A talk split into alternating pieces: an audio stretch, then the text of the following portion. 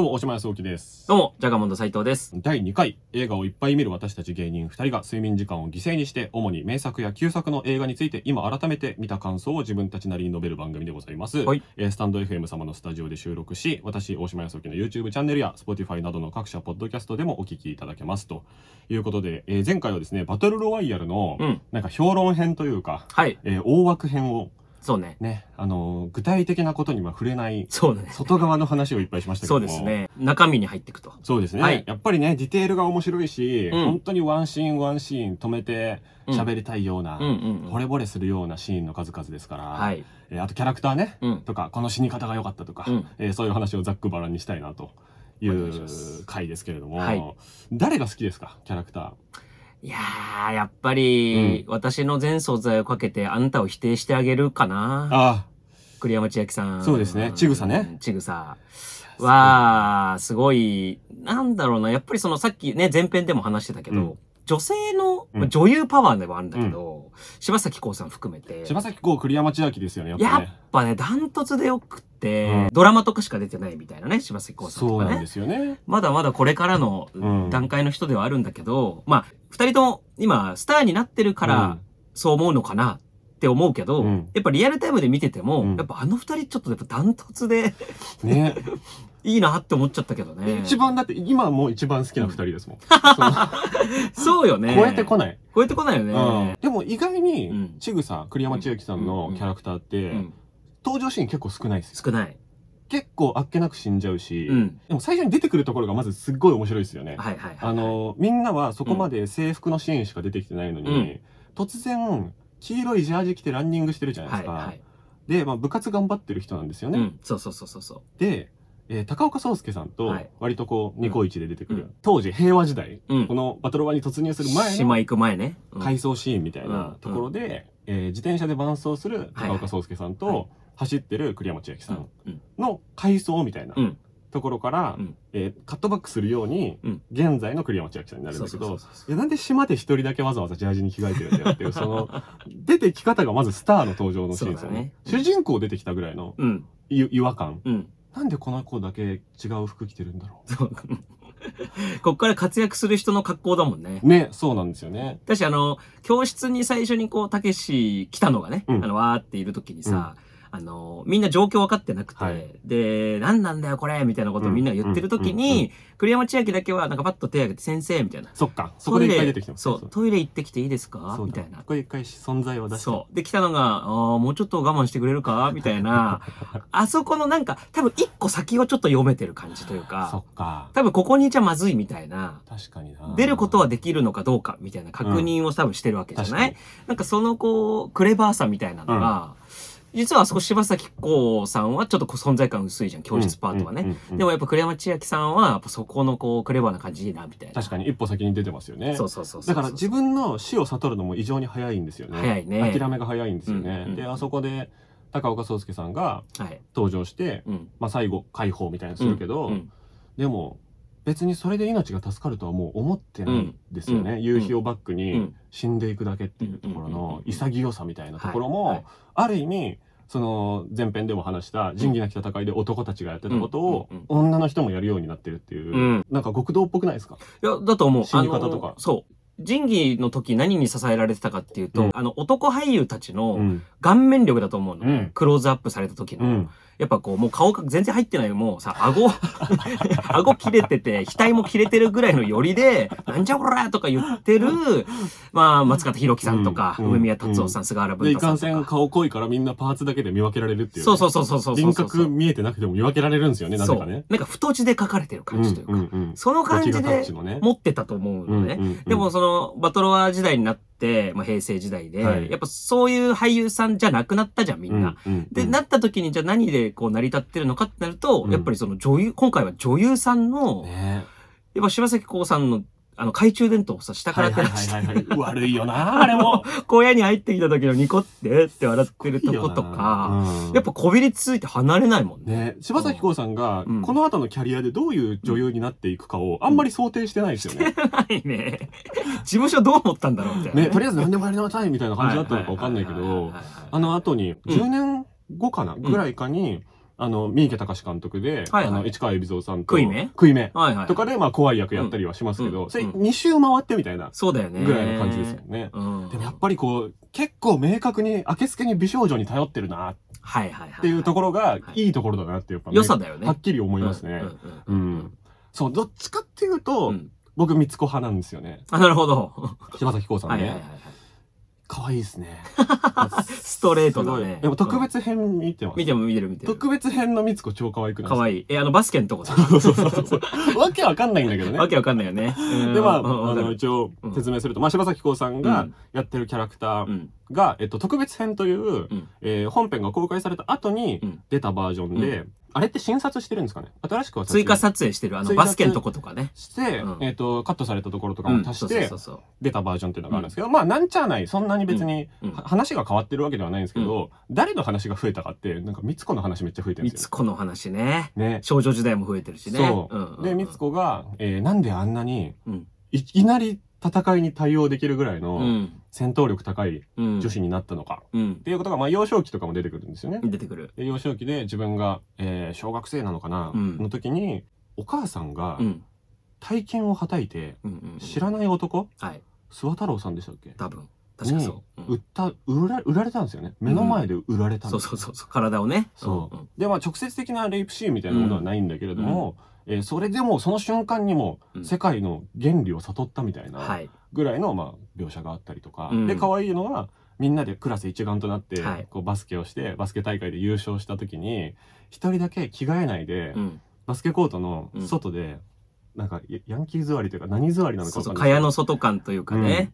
でもあいいるんだそこには。っはい。ていう。来てはいるんだ。って。そうそうそう。可愛いよね。そうまずまずそこでめっちゃ可愛い、うんうん。でチラチラ見てるんですよね、うん。で優勝した時に嬉しそうにこうみんなの輪に一瞬入ろうとするんだけど、はいはいはい。入らないでなぜか出ていくっていう、わかる。あのー伝わるかわかんないけど、コナンの、名探偵コナンのあー。灰原の位置なんだよね。非常にわかりやすいと思います。で ちょっと外れたところで、私パスとか言ってるんだけど、実際結果出て、わー優勝だーとかならちょっと入りたい。でも入れない。みたいな、うん初期の灰原愛感があって、わかりやすいですね。それがやっぱいいね。平成初期人気出やすい描き方だったのかもしれないですね今見るとまあすごいベタでちょっと恥ずかしくなっちゃうんだけど、うん。うん。そっか別にクラスの子たちも普通に平気で殺すかうん。って思っちゃうのもちょっと切ないし、そうだね。だから特別編で追加されたところってやっぱすごい矛盾してるけどでも矛盾してんのが人間だなともまあ思うし、みつこの良さが際立つ特別編だしね。そうですねしかもその知らないおじさん。と絡ん。だ時に突き飛ばして殺しちゃうじゃない。あそっかそうですねそう。だから、その、最初には自分の手で、うん。えーまあ、事故だったとしても、うん。人を殺めたことがある。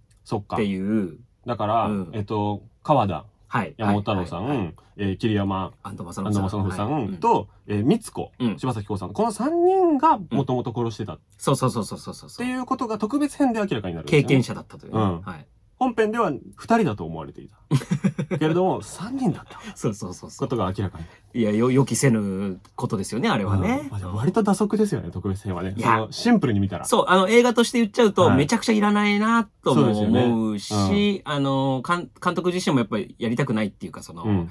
あんまり前向きではない状態でやってるはいるから、ただ、なんかそれぐらいその、ファンの人の、うーんと、もっと見たいみたいな、えー声が多かったみたいなのよね。なるほどね。だから、割とネットがわーっと全盛期とかさ、はいはいはい。わーっと流行り出して、うん。あの、お客さん、観客の声が、うんえー今で言うとツイッターとかね、はいはいはいリプが飛んでくるとか DM 来るみたいなノリだと思うんだけど、割と見た人の反応をビビッドにこう感じれる。うんうんうんうんで、そのこっちの制作サイドもそこにちょっとこう寄せれるみたいな、ファン差できるみたいな時代のちょっと早めにやってたの、それをっていう感じがしますよね、先駆けというかね。こんなに来ちゃうんだっていんうことでびっくりした最初の。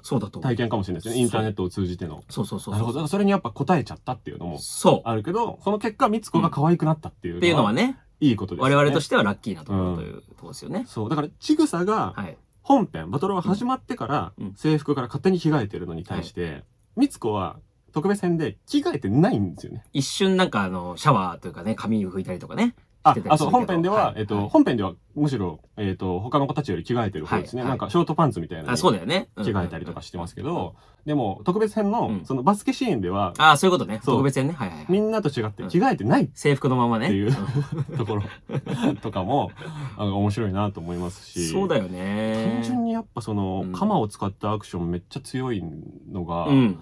すごくてあのスタンガンのくだりあるじゃないですか、でスタンガンを奪ってスタンガンでやるのかと思ったら、うんうんうん。あ鎌で直接行くんだ。はい。っていううんうん。その本当に暗闇のこう這うようなアクションうんとかうんよくできるなあんなの最初から。そうだよね。だから、うーんと、安藤正信さんとかはさ、マシンガン奪ってパパパパって撃つし、はいはい。山本太郎さんもショショットガンでバンバン撃つじゃない。うん。でもその柴咲コウ、み、みつこうん。みつこだけは、その手触りをうん感じたいとい確かにね。殺しの、なんかその、そうか。肌で感じたいみたいな、そこがより怖い感じが。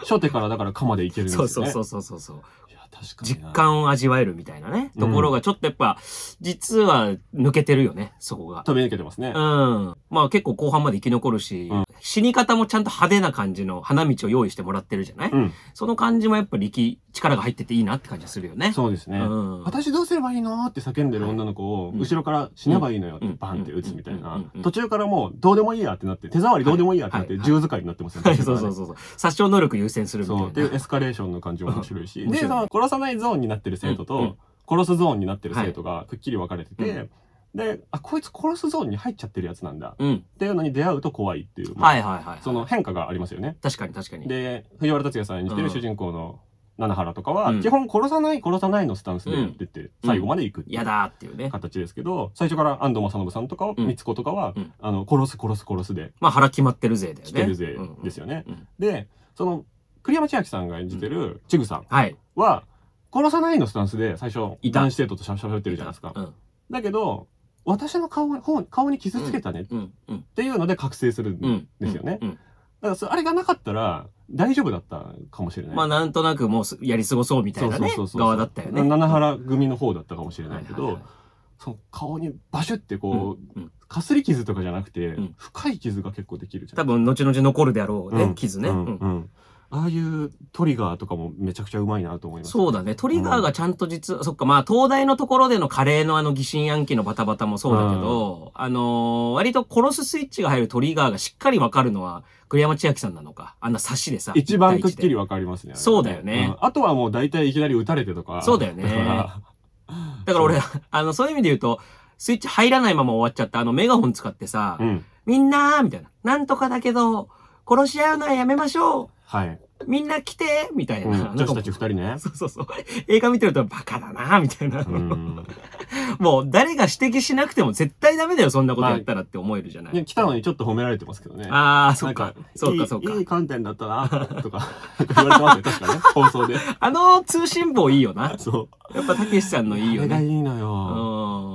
でもあれも桐山に殺されてますもんね、結局ね。そうだね。ダダダダダだね。そほとんどのやつ桐山に殺されてますよ。そう。だから桐山が割と、まあ、便利に脚本上も使われてるというか、そうですね。大量、だから42人いて、うんそれをどの店舗で減らしていくかみたいなところがあるじゃない。だから基本は、まあ相打ちで大量にうん。一瞬で死んでもらうか、うんまあ自殺でポンポンってこう、はいあったねカップルみたいなのは心中してもらってとかもあるけど、あとはもう大体桐山にそうそうそうそう。やってもらうのとやらしとけ、ばっていう。見せ場見せ場は一人一人うん華々しく、はい。相互に殺し合って死んでいただくみたいなうん感じだけど、まとめて死ぬのやっぱ切ないですよね。自分だったら、そうだね。この6人、5人とか名前が連なってる死に方はちょっと嫌だなとか思いますよね。自分がオファーされたとしてね、うん新バトルロワイヤル出てそう、1で、1で出たいですよね。一行で出てほしい。出たいですよねだうやむやになってるもんね。うん。あ、あ、そっか。あ、こいつここで死んだんだって。あの字幕でわかるみたいな。だから、塚本隆さんとかうんうん、三村だっけ？はあはあはあはあ。あの、科学的な彼。はいはいはいはいハッ。キングとかね。はいはいはいはいはい。爆薬とか作って。あったあったあった。あそこだって一瞬いけそうだったっすもんね。いけそうだった。完応援。したんだけどね。ね。うん。完成室、ものの見事に混乱してましたもんね。してたね。あんなにあわあわするかっていう。あの、バスケのね、あの、なんかウイルス入っちゃってそうね。そうそうそう。何事だ？みたいな。あんなにまんまとあわあわするかなっていうのも、でも当時のこうネット感覚みたいなのって、はいはいはい。そのハックされること自体がまずすごい変わったことだから、うん対応しないのもまあわかりますよね。ザルだっていうところねうん。今はそのハッキングとかウイルスとかまあ当たり前だもんね。当たり前の時代に生きてるかうんら対策ないの見てちょっと笑っちゃうけど、はい。そっかそんな発想がないのか。2000年ならあり得るかみたいなね。うんうんうんしかも舐めてるからね、生徒のことね。そう生徒たちがそんなことできるわけないと思ってうんるっていう。うんうんうんうん感じねあ。そこも良かったですね。でも、三村もみんなと一緒に死んじゃいましたもんね。そうだね。一一じゃないですもんね。うん。そう、だから。もうちょっと頑張れたのにって思っちゃうよね。全員そうっすね、でもねう。ん。割とみんなだから連名で、うん。仁義の時の死ぬ時にさ、はい。出るじゃん、あれも同じく、はい字幕が。はい。あれぐらいやってくれれば嬉しいけど、そうね。そうもいかないしな、みまあ。でも、ある程度踏襲した結果なんでしょう。まあそうだろうね。とは思いますけどねだその中でやっぱその東大事件が、うん。東大の中のあれは、だよな、あれは。あれはやっぱいいよね。いいですよね。連盟時にだけど、うんみんな割と役割があるじゃないですか。あの心理戦の段階からね、うんうんこの藤原達也のこと好きでとかさ、はい。で、この子が毒入れて、はいでも疑ってんのこっちで、みたいな。あれをワンシチュエーションでやってる感じが、うん。おもろいよね。面白いです。あそこはもう、た一個のワンシーン短編としても相当面白うんねいですよね。うん、シークエンスとして素晴らしかったし。もう直前の、あれか、東大の上の方にいるのかな？その、うん七原修也がうんうん、藤原達也さんが目覚ましてうん、一人うん、なんか、そんなに別に仲良くない女の子がみたいはいな。うつに。寄り添ってるね。そう。ん。で、なんかすごい、キャピキャピしてる。うん。うん。あそこからもう嫌ですもんね。なんかあの、男の子の体が触ったの初めてそうってとこでしょ？男の体初めてさ、うるせえな。え、待って、なんでこいつなの？っ はいはいはい。ていうのと、え、はい他の子たちはどうしてるのかな？状況わかんないからね。そう、ん絶対まともじゃないことが起こる感じって、うんあそこでもうビンビンに伝わってきますもんね。そうだよね。で、で嬉しそうに降りてくるじゃん、あの子も。うん。なんか意識取り戻したよ、みたいな感じで。先に持ってった方がいいよね、みたいな。そう。キャピキャあそこだけちょっと文化祭乗りじゃん。そうなんですよ。文化祭のりもだから残ってるんですよ、ね。残ってるよね。そう。うん。だからやっぱ平穏無事で、まあこの世界はこの世界のままでやりたいと信じたいうん。欲求もあそこでこうんう出てるからうん。うんうん、あそこでこうみんなが一安心してうん、やっぱこう殺さないチーム。うん、殺さないチームだよね、殺さないチームだよね。っていう約束のもと集まってる人たち。だから、私たちずっともだもんね。っていそう。うこのノリが、そあがの東大にあるよね。一人あの異常な量のはいはいその毒であんな血吐くかなっていう量の 何毒？っていう血の吐き方をしたことによってうん殺さないルールが一気に破られて、うんうんああ誰かが殺すんだ、うんじゃあ自分もうんってなっちゃうっていうのはうん非常にもう一瞬でわかりますもんね。そうだよね。だからあそこだ食、中毒食中毒食中毒なわけねえだろってもう全員が頭の中で突っ込んでますもんねあのシーンで。でもなんかそうじゃないことを信じたいっていうかね。そう。殺さないっていう前提だよ、だったよねこのルールは、っていう話が、うん。食中毒食中毒っていうセリフで、でもじゃないことはもうみんな分かって、うん分かってるけど。こ心の中の銃はもうみんな用意してるっていう、一瞬で分かる空気がパッと変わるね。あそこは素晴らしいですよね。でもリアルな設定が学校の劇だったら絶対できないですから、できないね。バトルは中でしかできなでいきないよね。そのショートシークエンス。そうだよね。その、うんいろんな森の中でのアクションとかさ、はいい、ろいろこう、楽しいじゃない、はい。ボウガン使ったりとか。そうね、武器の様々な。そう。あの、うん転がってっちゃったらい、あの、斧が頭に刺さっちゃって死んじゃったとか、うん。なんかこのそ、れ、七原がやったやつ。七原がやったやつそうそうそうあれもバカだよな。あれも、基本やっぱなう、ん修也は、殺さないチームにいる人だから、おい、大丈夫か？って言ってるんですよ。はいはい、そうそうそうそう。大丈夫じゃねえよ。お前がやったんだよ。あれまだその、殺しの世界に入ってない感じだよね、会話がね。。そうん。だから、ボールぶつかっちゃったぐらいの。はいはいはいはい。ドッジボール強めに当てちゃってね。そう。あ、ごめんみたいな感じだけど。で向こうもなんかだほぼ死んでるから。死んでるよね。向こうもなんか、いや、大丈夫みたいなこと言うよね、確か。そう。ああいう事故が、うんあのぐらいの時間帯ではまだ結構ありますよね。ある。で、それはまだみんなが桐山と光子に遭遇してないからんですよ、してないからねだからスイッチ入ってないんだけど、歩く死だからね、あの二人は。そう、うん死神がまだみんなに出会ってないから、うん。最初の方で、こけて、うんお、これお前のだろって、ボウガン？そう、はいはい。いう、あれもミスですもんね。はい。最初は結構だからミスでの死そうそうそうそう。と自殺で早めにうん、人死ぬ世界ですよ、死ぬ感じでやっていきますよ、うんっていうのは、スパスパスパーっと見せてますよね。だからその辺がやっぱバトロワ2になかったなと思っちゃうんだよね。ああ、そうか。やっぱ重火器普通に扱えるようになっちゃって、確かに。一人が知ってれば襲われればみんなできるみたいな。それ大きいわ。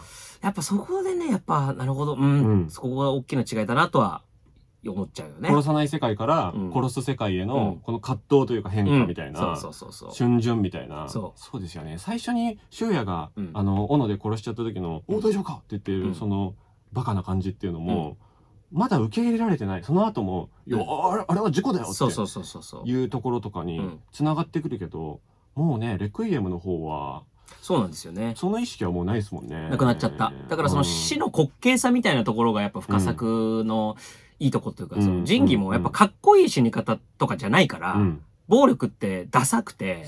痛くてそうですね。う撃たれたら、うわーって言って死ぬみたいな。そうだわ。ことの切り口がやっぱ金字節だったのかなって感じはするよね。確かに。だからやっぱう、ん。かっっこいいけど、みつこも、桐山もかっこいいけど、やっぱ最後ダサいですもんね。そうそうそうそうそうそうそうかっこいい死に方する人は基本的に出てこないですもんね。いないですね。だからヒロイックにここは任せとけみたいな、例えばベタにね。なんかそういうことじゃなくて。それで失敗しますもんね。そうそうそうそうそう。それで火薬爆発しても、そう。自爆して死んじゃったみたいな。そう。だからみんな、あのあっけないというか、こんだけみんな生きってやっても、死って急に来るし、無様だよっていうところは、うん一貫してやられてるよね。そうですね。うんそうだ。あと、えっと、昨日改めて見て今なんですけど、はいうん久々に見た感想としては、うんその絵代わりがするように、うんもう徹底的に飽きさせないようにしてるなと思って。なるほど。もちろんこう死の大喜利っていうのはあると思うんですけど、うそれがずっと同じ白昼とか、うん同じ夜行われてたら結構退屈だと思うんですけど、うんまあ3日間だからうん最初にまあ夜から来て夜昼夜昼がまずあるじゃないですか。で後半うん。すごい霧雨が降り始めますはいはいはいはい、そうだね。だから雨の中でのアクション。うん。だから 割とこう滴ってる感じになるし、うん。うん。あの、みつこが殺されるところとかは、多分あれ雨のせいでこう水なんかプールみたいなとこそうですよね。プール的に水が溜まっちゃってるうん。そうそうそう。廃屋の中で水が溜まってる状態っていう、水、水アクションになるわけですよね。で、まあ外の、あの野外のアクションもまあもちろんあるけれども、うん。その後に、桐山が、あの火薬が爆発したところうのん。炎の中から出てくるじゃないですか。で、その火、火のアクションになるっていう、うんうんその水、火っていううん絵代わりを後半だいぶ貪欲にやってますよね。そうだね。あの、だから誰がどこで死んだかがすごく明確に分かりやすいし、覚えてやってるというか、うんあの、その、フィールドだよね。だからね。バトルフィールドが毎回違うと。そうう。んうんうんそれをちゃんとやってくれてるから全然飽きないっていうのもあるし。そうだね、んだからその、本来ならこ、殺しの慣れてないところからだんだんこうシームレスにこう、うん。あの殺しの世界に入ってって、うんで、いろんな覚悟を決めた人もいれば決めてない人もいて、はい。っていうところでいく人も結構多いね。そうそうそう。なんかそういうこうバリエーションがあるんだけど、うんまあそれだけでもいけるぐらいなのに、うんうんちゃんとこうバトルフィールドを変えていくっていうのは、確かに強いし、うんそういう意味で言うと、やっぱりその室内の取り方がすごい上手いなって思う。なるほど。そのやっぱたけし、北野、北野が出てきたところの、はい教室でのビデオ姉さんとかの説明の一連のシークエンスとか、うんやっぱ惚れ惚れするようなカメラワークだし、いやー冒頭やばいですよね。やばいね。だからやっぱその北野力、北野武力でう、ん。浮力を保つじゃん、最初。そうですね。ブワッといって。出てきた。そうそうそうそうそうそうそう。で、そこで、そう。で、やっぱりその最後の打って死ぬところ、あの、北野がね、その絵を披露するところもそうだし、もちろんそのフィールドで外でのところもおもろい、ゲリラ戦で面白いんだけど、はい。ぱ室内が特にうまいなって思っちゃう。そうですね。その圧迫感と、うんで、外に出て開放感があるのかと思ったら、それはそれで怖いみたいな、そうそうそう。対比にもなってるし。いややっぱ、どこのシーンがやっぱ一番すごかったかってなると、うんやっぱ序盤のシーンになっちゃうかな。いや、そう、俺もね、そうなんだよあな。ー一人一人がうんバッグ受け取って出てくまでの一くだりうんがやっぱ素晴らしすぎるかな。やばいよね。と。うんど、どんだけレールとか敷いてんのって思いますよい、あの、床にカ。メラグワーって回るとことかね。うん。踏み、踏めるとこあんまない。ないよね。ぐらいやってません？なんかやっぱね、それが、たけしさんをね、うん採用したっていうところうのん一番の強いところだしよ、かったと思う。武田鉄矢さんじゃなくてよかっそうだねた。と思うな、俺は。うんだからちょうど怖い。そうだよね。うんだそこはある意味この、その男凶暴につきともね、ちょっと繋がってくるところもあるんだけど、やっぱりその、うーん、なんかその室内でうん。何にも分かってない生徒がいて、はい。はいで、そこにたけしさんが現れて、はい。で、みんなは、あ、前他の他人だ、来たのじゃん、としか思ってないんだけど、そこからこう、だんだんこの暴力の世界に入っていくんだっていう過程のうん。ピークのとこで、ぐわーっとカメラがさ、うん。たけしさんの周りぐわーっと回って、はい。で、周りの生徒が、うわーみたいな感じで、なんか、もう、将棋倒れの勢いでぐちゃぐちゃなるじゃん。はい。あれ、やっぱ鳥肌立つね。うねりやばいな、みたいな。あれに匹敵するものを、あれ以降の日本映画であんま見てないな。そうね。だって、すごい本来なら退屈なシーンよ。そうですね。うんルール説明だから。し、割と、うん。まあ演技、演技歴がそんなにない人たちを集めてるわけじゃないですか、一応。が、ちょっと、早くしろよとか、はいはいはい何なんだよこれとか言ってる絵って、基本そんな見てられないじゃないですか。見てらんないね。そういうことを感じさせない緊迫感、緊張感がある。いや、すごい。だから、あの、メイキング見ると、はいき深作金次が、はいもう、その、生徒たちはまだは、ね、それこそ役者歴そんなだから、はい。自分が入ってってこうやってやんだよみたいのをあ実演してはい。やる？はい。で、たけしさんにもこうやって動いてここではいダメ、はいダメ、ここで言ってみたいなのを自分でもなんか指示じゃなくてはい。中に入ってってもへー体で教え込むみたいなすごいな。ロジカルというよりも肉体で反応させる動きの面白さみやったぱいなのが。ロジックじゃないですよね、あんまりね。全然ないいやそうと思います。なんですよね。だから今、深作健二さんが生きてらっしゃったら、うんご存命だったら、うんあの、モーションアクターみたいなので、全身自分でやって 一個作ってほしいですよね。そうだね。だからその、ちゃんと激しく動く安野みたいな。そうそうそうそうそう安野秀明もやるじゃん、モーションコントロールで。そう、だから、あれ、アニメとかも作れるかもしれないですよね。そうだと思う。そのメソッドで言うと。そう、だからそう動きの人だから、そこがすごく、え肉体感というかね。わかります。やっぱいいよね。一個一個の動きがやっぱね、ほほんと細かくディレクションされてんだろうな、絶対って、やっぱ昔から思ってたけど、思うよ見ねれ。ば見るほどやっぱ思いますうね。ん。目目が変な方に動いちゃってる人とかも一切いないから、はいはいはいはいはいはい。怒られるんだろうなっていうそう。現場で。もうメイキング見ると何回も怒られてやり直しとか。あそうまあもちろんね、その今の時代的にね、今いたらまたど別の解釈なのかもしれないけども。今、まあまあ、わかります。ね。それ置いといて。うん。いや、すごいよな。だからその北野、北野力、はい。たけしさんが北野として登場するパワーっていうのが、うん結構この映画を、下駄2個ぐらいまあ履かせてる部分うんがすっごいあるじゃないですか。うんやっぱ登場するところがう、ん基本的にまあ情けない登場うんでパッて出てきて、うんそっからこうだんだん怖くなっていく。で、また消える。うんで、また出てきた時はうん結構情けない。で、だんだんまた怖くなっていくみたいなことの繰り返し。で、結局この人は何なんだっていう、うんその子供目線で見ると、え大人肝みたいな。うん。でも大人目線で言うと、いや、わかるわかる。子供に対してこういうアプローチになっちゃうよね。わかるわかるみたいな、その両方を背負っているキャラクターうん。なんだけど、でも物語の重しにはなってるっていう。そうだね。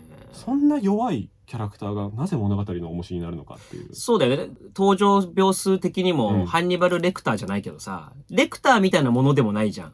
強靭でサイコパスで、でもないというか。全然、あの、本人うは、ん。制度があるからやってるだけの人に見えますね。うん、なるほど。うん。で、プラスそのなんか、刺されちゃってさ、お尻ね。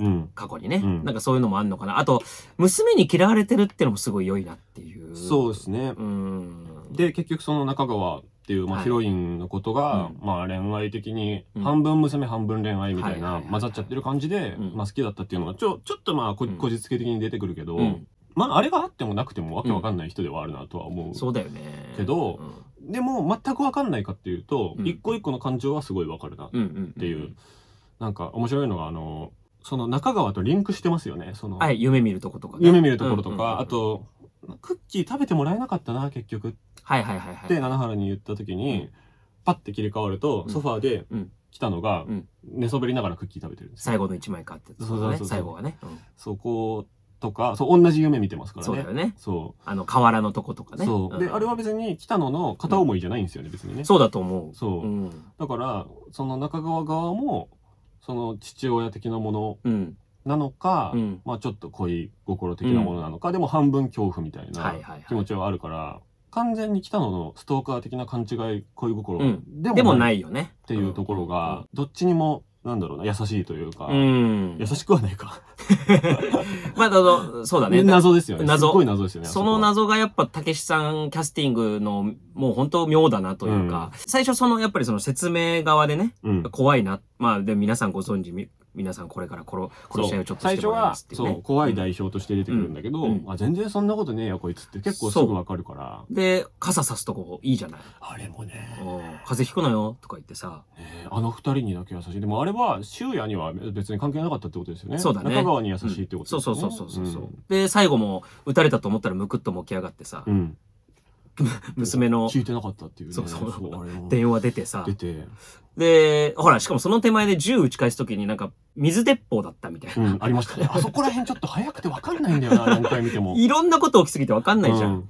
で、なんか、すごい不思議だなって思うのが、あの、深作金次の映画なんだけど、はいあの、たけしさんが出てくるとこは、うん北野たけしが撮ってるみたいにい見える。や本当にわかるマジでそうわかるよね、うんなんかこのシュールな感じっていうのかな。うんあの不思議な感じって深作節じゃないから、うん、そうそれはやっぱどこまでこう、うん狙ってたのかというか、ねお互いね。そう。それはね、すごく気になるところだよね。でたけしさんはもうバリバリ監督やってる時期だからそうそうそうそうもうたけしメソッドもあって、うん。で、まあ、その男凶暴につきが、うんそもそも深作さんの企画だったやつをうんたけしさんが継いでるわけじゃないですか。うんうんだからもともとまあまあでもその男凶暴につきは別に深作っぽさは全然ないうん。と僕は思いますけど、うんあの、完成版の方でしょ、うんそうですね。はい。でもなんていうのかなその深作さんにそのたけしさんのうん演出メソッド、うん。演技人としてだけじゃなくて、はい演出メソッドみたいなのがディレクションとしてそう、のね。ディレクター能力もある状態でのたけしさんうんとして来たのがそこにいるから、うんその足し算になってるのはそういうことかもしれないですよね。そうそうそう。なんかね、そう、それをすごく不思議にうん。感じるから、現場で足されたアイディアもきっとあるだろうし。あると思うし、うんで、やっぱり、深作金次自身が、その、ね、その男凶暴につきの時に、まあ、うんちょい揉めはしてるからさ、そっかそっか。そう、交番でね。はいはい。そう。でも、あえて、でただその深作のいいところは、あの、その男をその後見た後に、うんあ、これ俺じゃ無理だったな、みたいな。なるほど。たけしの映画になったな、おもろいな、みたいなことをやっぱ言ってるんですよ。うんそう、だから、あの、揉め、ちょい揉めはして、因縁はあるんだけど、やっぱその、キャスティングとしてたけしさんがいいって最初に言い出して採用された段階から、やっぱどこまで計算したというか、その、うんどこまでこれは通ずるというか、うん。要は、たけし感みたいなものはい、たけ、まあ、もっと言うと、たけし映画館みたいなものを、どこまで自分の映画に挿入するつもりだったのかなとかは、うん。不思議なバランスだなっていうか、そうですよね。うんうん。そこがすごいなって思うね。何回見ても。確かにそうですね。でも、そうだな。でも全体的に、うんまあ、ちょっとこれ何なの？笑っていいの？いけないの？みたいなはい。はいところとかも。うん、たけしさんのシーン以外でもまあ、あるっちゃあるから、うんうんうんでもな、でもたけしさんに引っ張られてるっていう。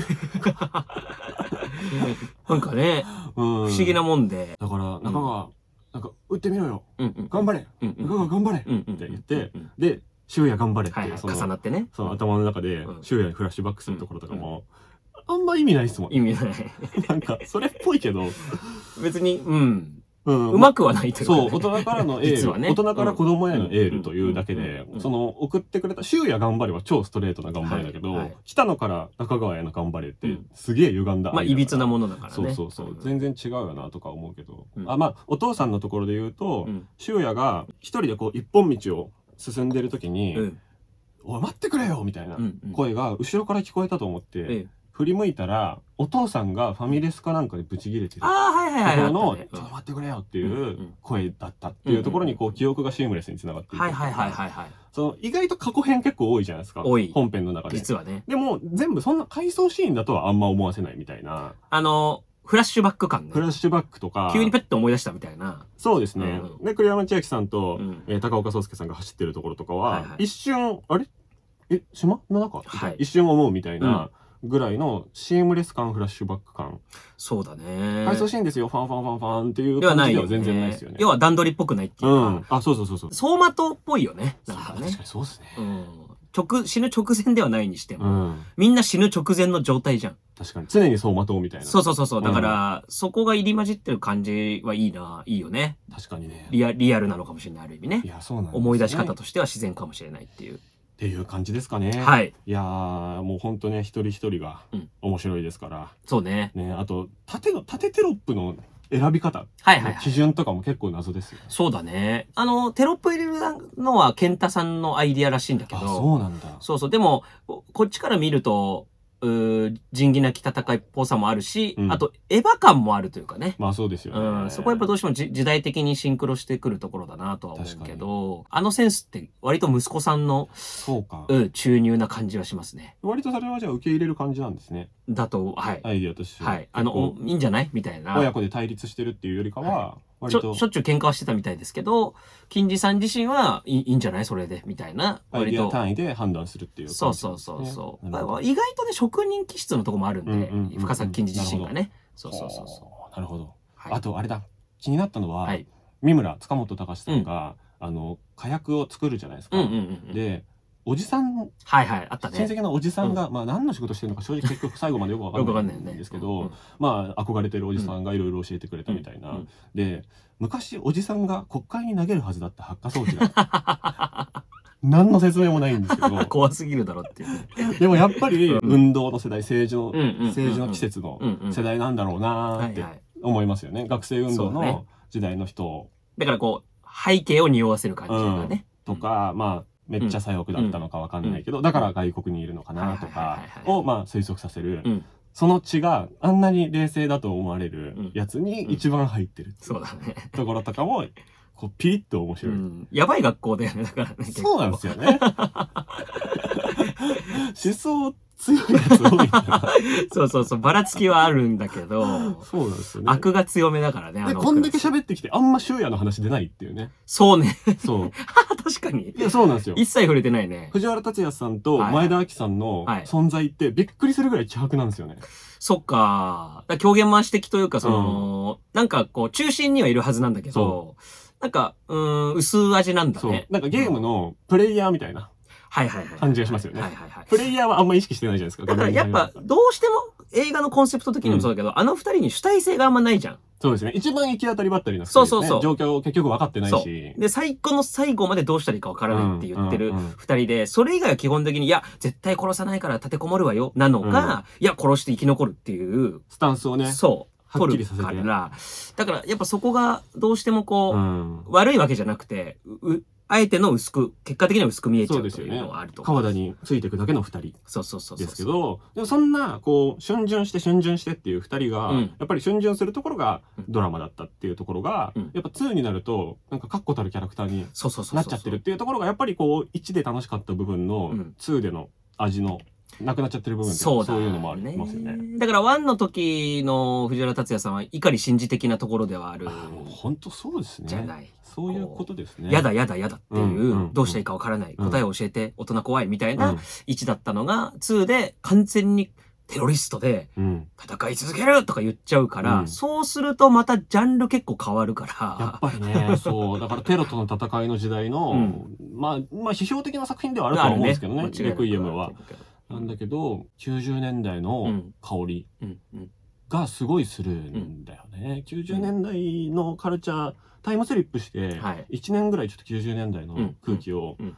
味わいたいなってやっぱすごい思うんですよね。まあ、公開は2000年だけはいはいそうだね。ど、時代の雰囲気をね、すごくね、うん今の僕らにも感じさせてくれる作品だなと、めちゃくちゃ思いますね。そうですね。うん。うん。ぜひ、はい。レクイエムも合わせて皆さんもご覧ください。2ね。うん。ぜひよろしくお願いします。はい。。というわけで、えっと、次回、はい。えー北野武はい。監督のその男凶暴につきを、ちょいちょい出てましたけども。はい、はい。見ますので、はい。えー見てください。